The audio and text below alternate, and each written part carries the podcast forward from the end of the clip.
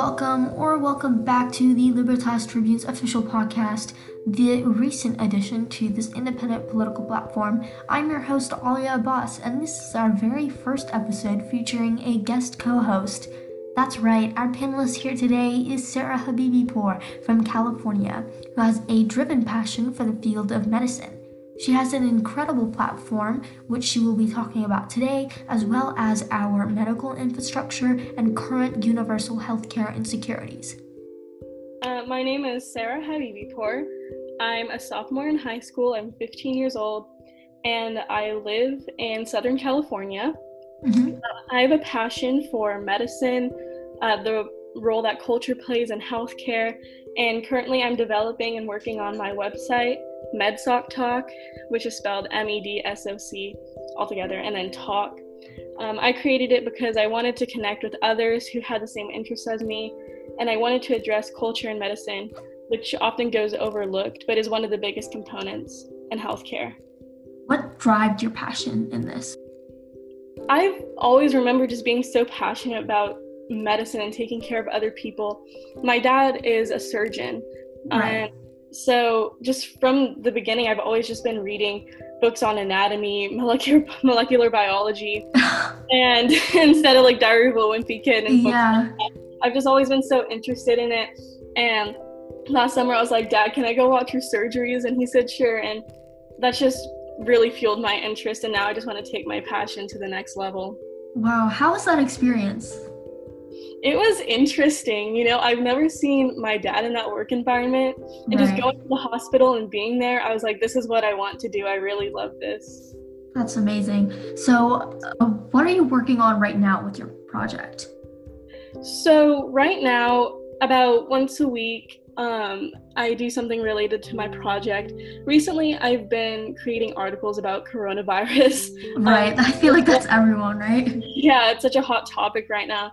And my most popular post um, was one where I used just basic math and graphing and algebra, right. know, um, to um, predict trends in the coronavirus. And you know, we've heard that phrase "flatten the curve." So yeah, I, yeah, I made an article about that. And my most recent post was um, one about fear which is something that we hear a lot about. You know, everyone is so scared to go outside and things like that. And my question was, is it good to be scared?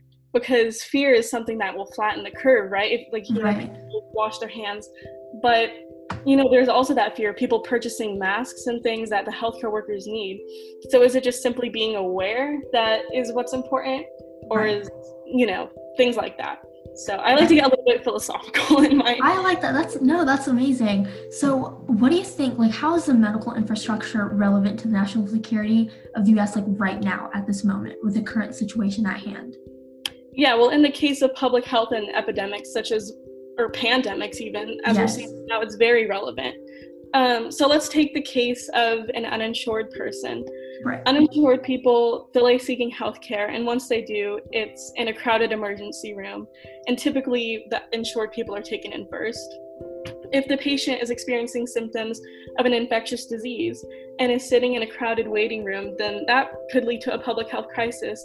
And like right now, you know, if an uninsured person uh, needs to seek help because they're they feel like they're experiencing symptoms of the coronavirus, well, they don't have any way to pay for it because in the same hospital for the same procedures, it could cost an uninsured person four times more than the insured person. Wow. So, yeah.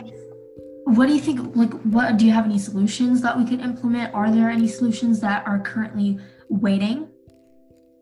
Well, I mean, currently, you know, it's just in the air. But, you know, with the election coming up soon, there's Senator Sanders talking about um, universal health care um, right, yeah. in countries like Canada. The benefits to this system are that people with pre existing conditions cannot be denied coverage.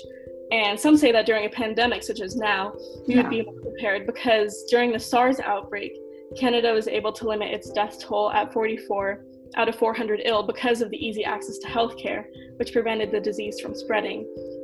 The cons, though, is that there would have to be some sort of tax increase, which people get upset yeah. about. Whenever you say That's we're going right. to pay taxes.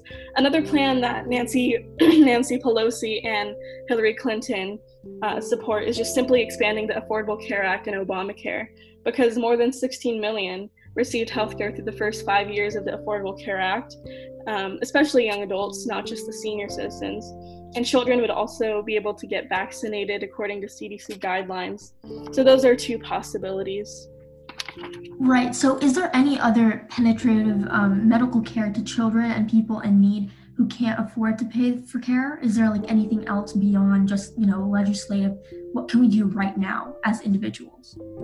I know um, there are some hospitals, especially in New York, who have systems for uninsured people and for immigrants right. and um, people of that sort, um, where they, the hospital itself, like the private hospital, will um, give financial aid to those people. So that is definitely a possibility. Also, just opening up more clinics. Um, in the Coachella Valley where I live, um, there's a high population of immigrants and people living below the poverty line.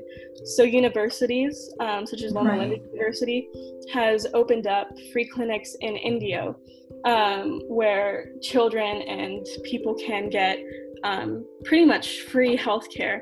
And there are uh, clinics where they have volunteers who speak Spanish who are able to go in, and it's completely free for those people. So those are things that we could do right now that we could implement.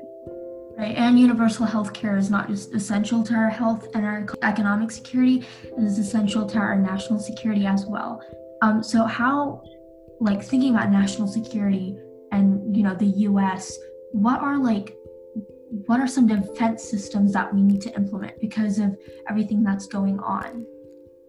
Yeah, um, I'll go back to what I was saying like in the beginning where the whole like go where an uninsured person goes to an emergency room. A similar scenario actually played out during the ebola crisis of 2014-2015 right, where yes. a man was infected with the virus and presented himself to the emergency room. Luckily there wasn't an outbreak because ebola is one of those diseases that is not very easily spread between humans because it's spread through bodily fluids. But two nurses also caught the virus due to inadequate protective gear.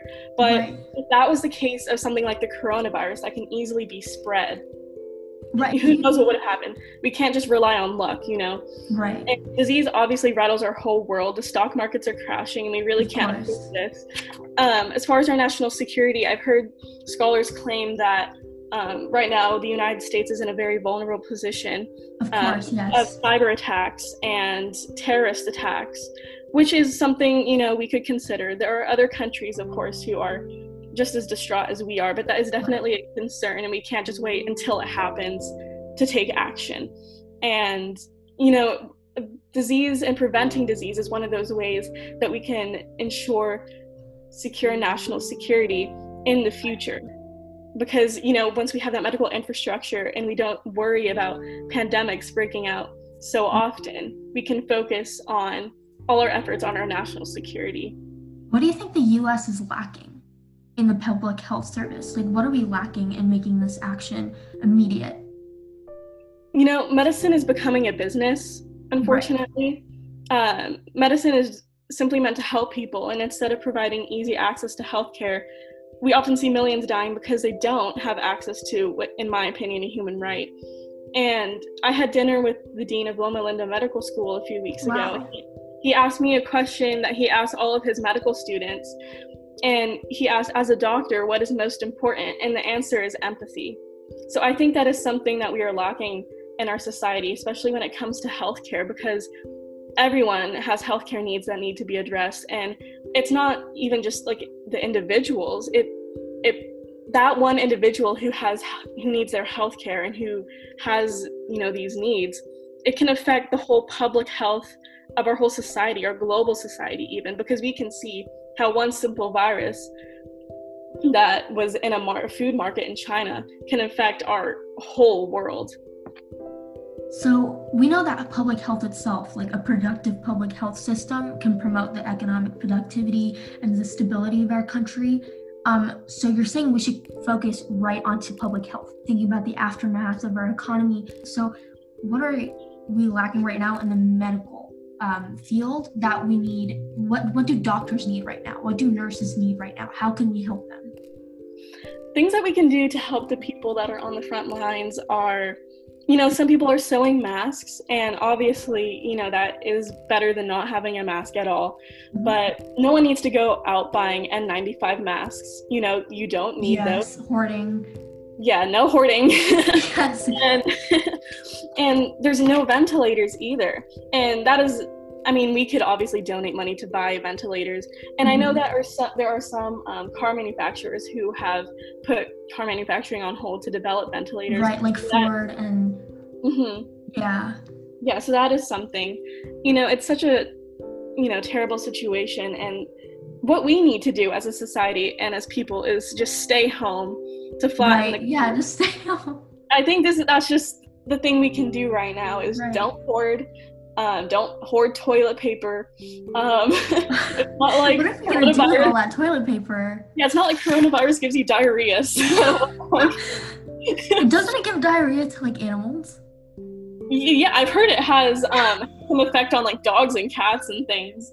Um, yeah, I, I, haven't seen any literature on right. that. But. So what what do you think the media can do helping this? Because there's a lot, you know, um, we see like left and right media saying um, there's not many supplies in the um, grocery stores or um, Costco or Sam's Club, and people are just looking at this and they're right away they're just going out to like Walmart and they're getting everything. What do you think the media can do to help these doctors? Yeah, the I think the media needs to well the media is just that thing that just instokes fear in everyone, right. no matter what it is, because they're providing information. I think they definitely need to provide scientific information about the coronavirus right. and how it's playing out currently rather than being like there's no more food in the grocery store you know that's just gonna you know fear people and so if you're giving real scientific hard facts about what is happening currently i think yeah.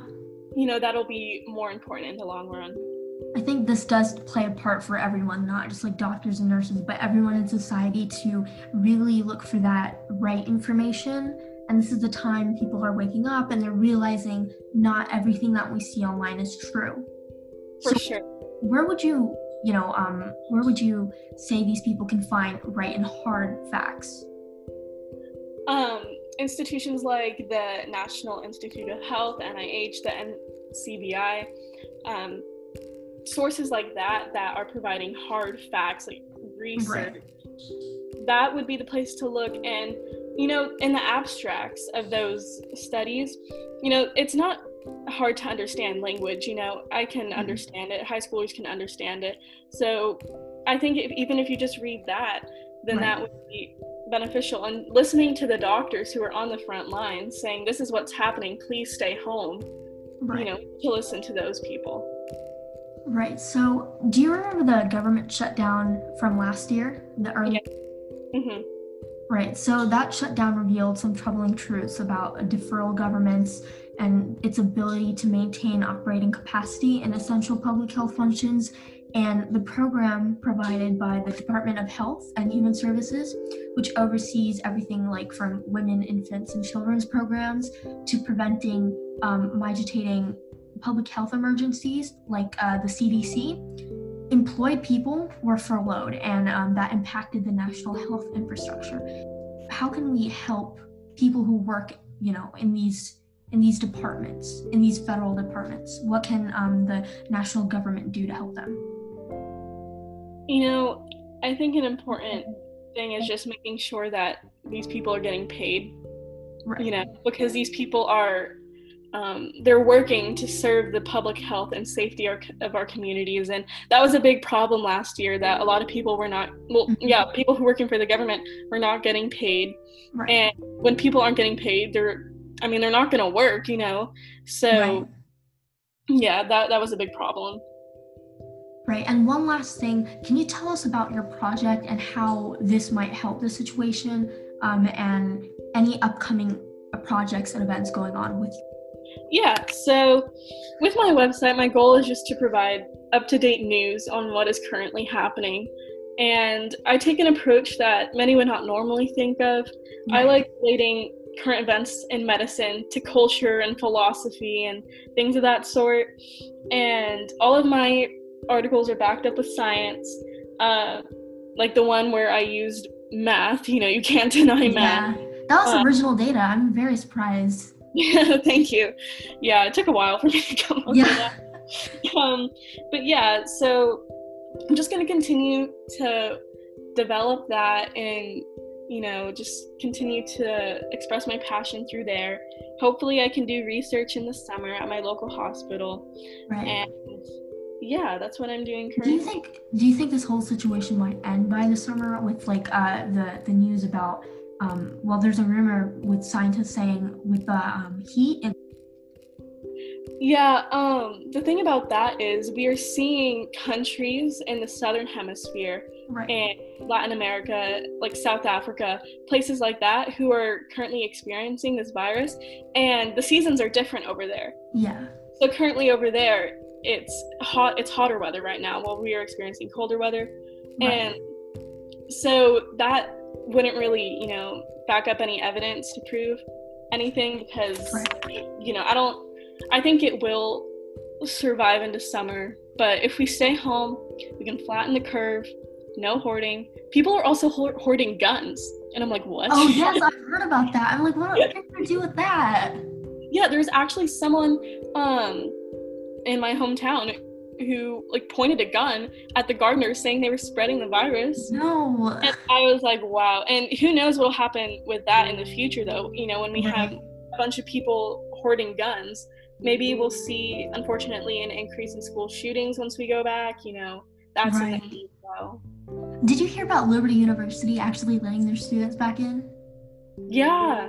I, yeah, no. We yeah. need to stay home. We can't have right. It was so good talking to you. It was great talking to you. I'm glad we could have this conversation. Right. Um, and before we go, is there anything else you would like to add? Anything else you would like to demystify about, you know, the rumors going on? To everyone, I would just like to say, stay home so you can do your part. You know, and I know it's miserable. I really do right. know it's miserable. Third week, going on fourth, it's yep. miserable. But we just need to stay home, educate ourselves with proper scientific facts, and take a deep breath of fresh air once in a while, you know? Right. so, yeah, that's all I have to say about this. Discover your passions. Discover your passion. data. Yes. Check out my website. yes, we will actually leave a link for that down below, as well as her social media, our social media. So please make sure to go ahead and check that out. Uh, thank you so much, Sarah. Thank you, Ollie. I'm so excited that we were able to do Right, this. I really appreciated um, this. This was actually really amazing. Um, was this your first time being a guest host on a podcast? Yes, it was my, my first time hosting someone. This was amazing. Very great experience. Thank you so much. Thank you.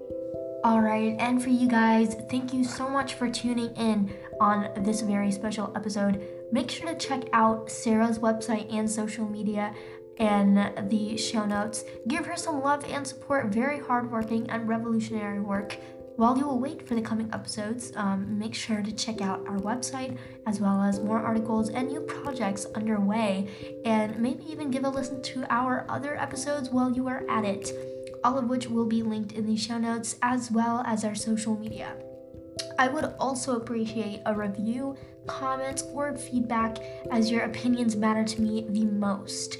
That's a wrap today, and remember, as always, our next episode will be releasing very soon, so stay tuned and stay safe. See you next time.